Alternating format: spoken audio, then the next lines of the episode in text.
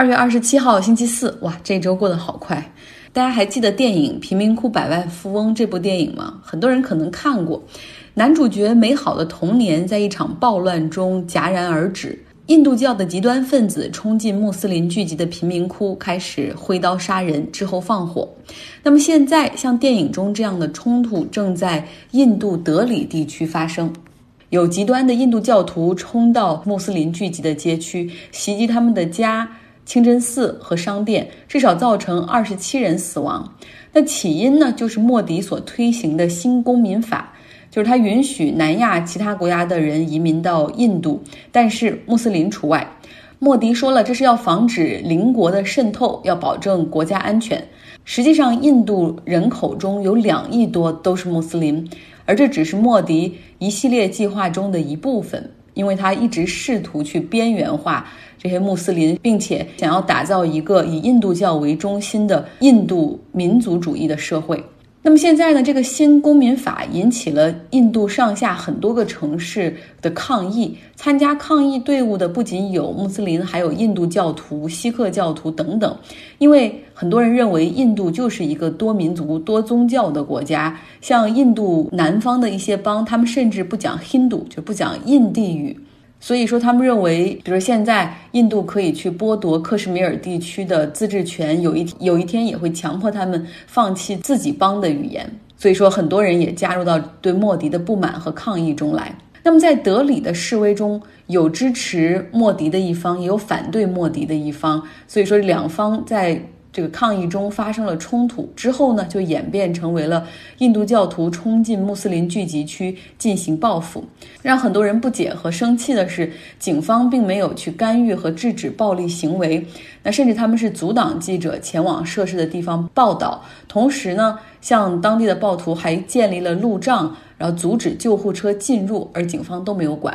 到目前为止，暴乱已经进行了三天，包括印度最高法院都发文说，我们不能让种族屠杀的悲剧重新上演。这样的情况下，莫迪才很缓慢地在社交媒体上发了一条推文，然后说要呼吁大家都冷静，要和平。所以说，莫迪的这一系列的表现，不禁让人想到了历史上的另外一次仇杀。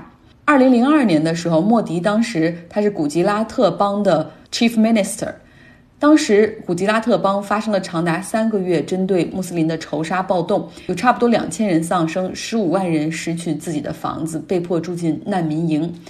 作为印度民族主义的莫迪，他在处理这件事儿的时候，在事发的第一天参加一个会议时，他就他就对高级警官说：“要允许人们发泄不满，不要妨碍印度教徒的复仇。”后来呢，连印度最高法院也都质疑说，如果当警方和政府不进行中立性的干预的时候，那么这种不干预实际上就是犯罪同谋。有人会有一个问号，说那印度教在发泄什么仇呢？是因为之前有一列火车，这个车上的很多乘客都是印度印度教徒，他们前往十几年前被印度教徒毁坏的巴布里清真寺，他们准备在当地就这个这个旧址上修建一个印度教的寺庙。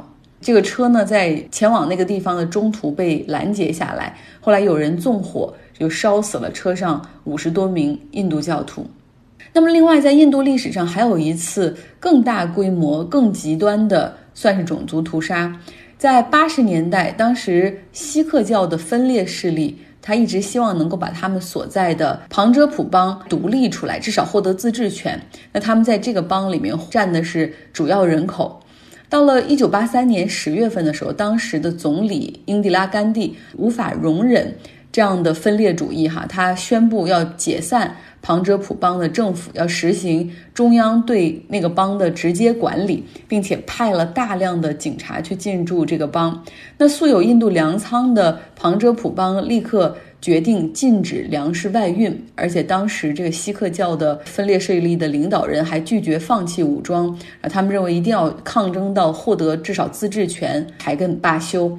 他当时呢，把自己的指挥部放到了锡克教的宗教圣地。是一个金庙里面赌，就是说这个英迪拉甘地他绝对不敢向这个金庙去派人，因为这一直是锡克教的圣地。但是最终呢，英迪拉甘地选择了这种鹰派的做法，发起了代号为“蓝星行动”的计划。这直接在金庙中两方发生了冲突，所以最终造成了两千七百名平民的丧生。那这种种族之间的仇恨，在同年十月演变成为了对英迪拉·甘地的刺杀。他被他的两个警卫员，也是锡克教徒开枪，他一共身中了二十多颗子弹。所以现在，像我的一些印度的朋友，他们都说，如果说试图煽动任何一场民族主义情绪，然后种族冲突的话，对于印度来说都不是什么好事儿，矛盾一定会激发成更加恐怖的报复。印度在很长一段时间里，它并没有形成一个国家，更多的是各个地方的邦，没有同样的语言。所以在这样的基础上，印度当时建国的时候，甘地所采取的方案就是平等，然后互相尊重。但是现在，如果说莫迪要把它扭向 Hindu first, Hindu priority，那确实是对印度建国的原则的一个很大的伤害。来关注一下冠状病毒的疫情吧。现在在欧洲、亚洲在发展，然后很多公司也要求员工减少出差，或者干脆取消所有出差。像今天雀巢公司就告诉全球二十九万员工要取消他们的国际差旅计划，至少要到三月十五号。那另外呢，像高盛也不允许他们的员工出差到韩国、意大利和我们国家。全球其实每年会展。也是一块很大的经济蛋糕，大概有一点五万亿美元的一个体量，也都会受到影响。像我所在的行业海上风电，最近两周在日本和韩国就分别有两个很重要的海上风电的会议就取消了。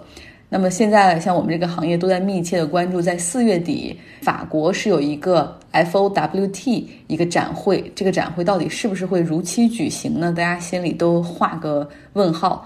就展会这个行业今年可能彻底要歇了，但是另外的一个行业却火了，就是视频会议平台，像 Zoom，它最近的流量就上升了百分之四十。像思科旗下的一个视频会议平台，它的用户量说是增长了四到五倍。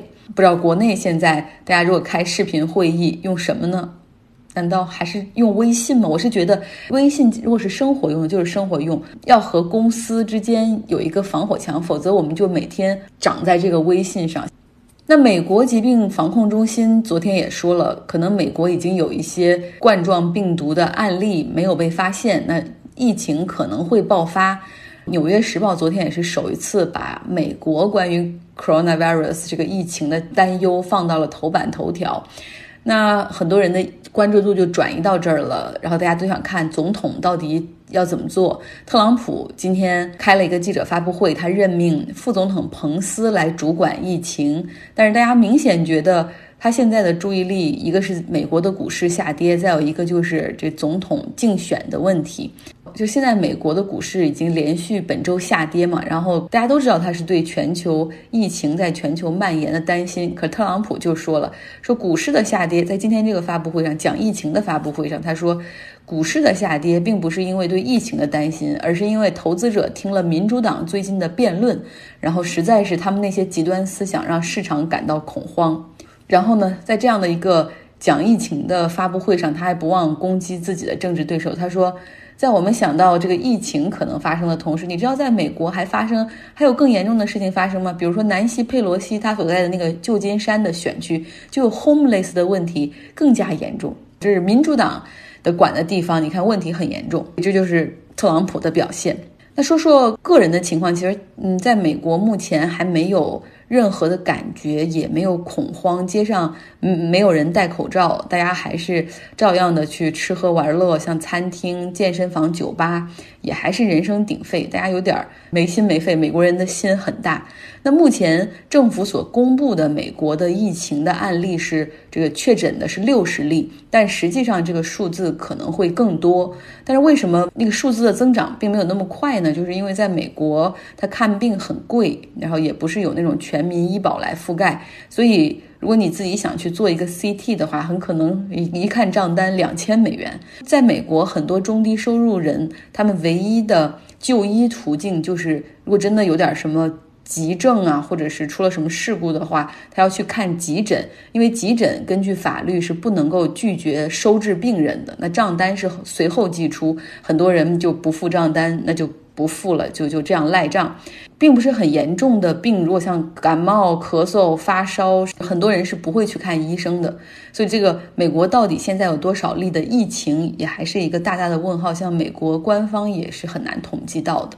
那另外，我还和朋友讨论哈，说如果 the worst scenario happen，最差最差的情况 happen，就是说如果真的像电影里那样，然后疫情严重到像末世电影，那美国会是怎么样呢？然后我们想了一下，说答案应该会很恐怖吧，因为很多人都有枪，到时候他们会直接拿着枪冲到超市里去抢占食物。然后我这时候我就说，那我该怎么办呢？他说，你可以等到白天的混战结束，晚上出去捡点武器和别人不要的剩货。然后我一想，哈哈，这肯定是游戏玩多了，要么就是电影看多了。今天呢，女子网坛的莎拉波娃宣布退役。她今年三十二岁，其实还很年轻，只不过是饱受伤病困扰。她从四岁的时候开始学球，八岁就搬到了佛罗里达，开始接受那种比较专业的网球学校的训练。所以她一说话，你听她是一口流利的英文，有美国的口音。那她现在把家呢就安在了洛杉矶附近的海边。他和俄罗斯之间唯一的联系就是他保持着，就他是俄罗斯国籍，但是他实际上家里人什么的也都在美国。我最近看了一个介绍他房子的视频，他里面收藏了很多很有品位的艺术品。他说自己喜欢艺术，包括他的一些家具、灯和凳子买的也都是那种设计师的，价格不菲，单品哈。然后另外呢，他很喜欢日日式的风格，他的那个房子里还有一个。一个小庭院做了日式枯山水，地下室里有一个保龄球道，保龄球道的那个上方还挂了一幅画。他说那是他不到二十岁的时候，那时候赚了一些钱，然后他自己收藏的这幅画。就是从那个时候他就开始赢得奖金以后，就开始喜欢做艺术投资。他有一个很大的客厅，然后客厅和厨房之间没有任何的阻隔，哈，是相连的。因为他说他很喜欢做饭，就是喜欢邀请朋友到家里来，然后他在那个厨房做饭，然后跟着坐在客厅里喝东西的朋友们聊天儿。他说，因为自己是职业的网球选手，一年大部分时间都在各地巡回打比赛，所以只要能够回到家里，他都喜欢自己做饭吃。那他的客厅外面。有一个游泳池，房子里的很多的设计都是他和设计师来共同商讨的，然后来把它实现。像一般很少有，哪怕是豪宅，很少有游泳池距离这个客厅那么的近哈。但是他就想要这样的，像窗外一看就可以看到一大片的水的感觉。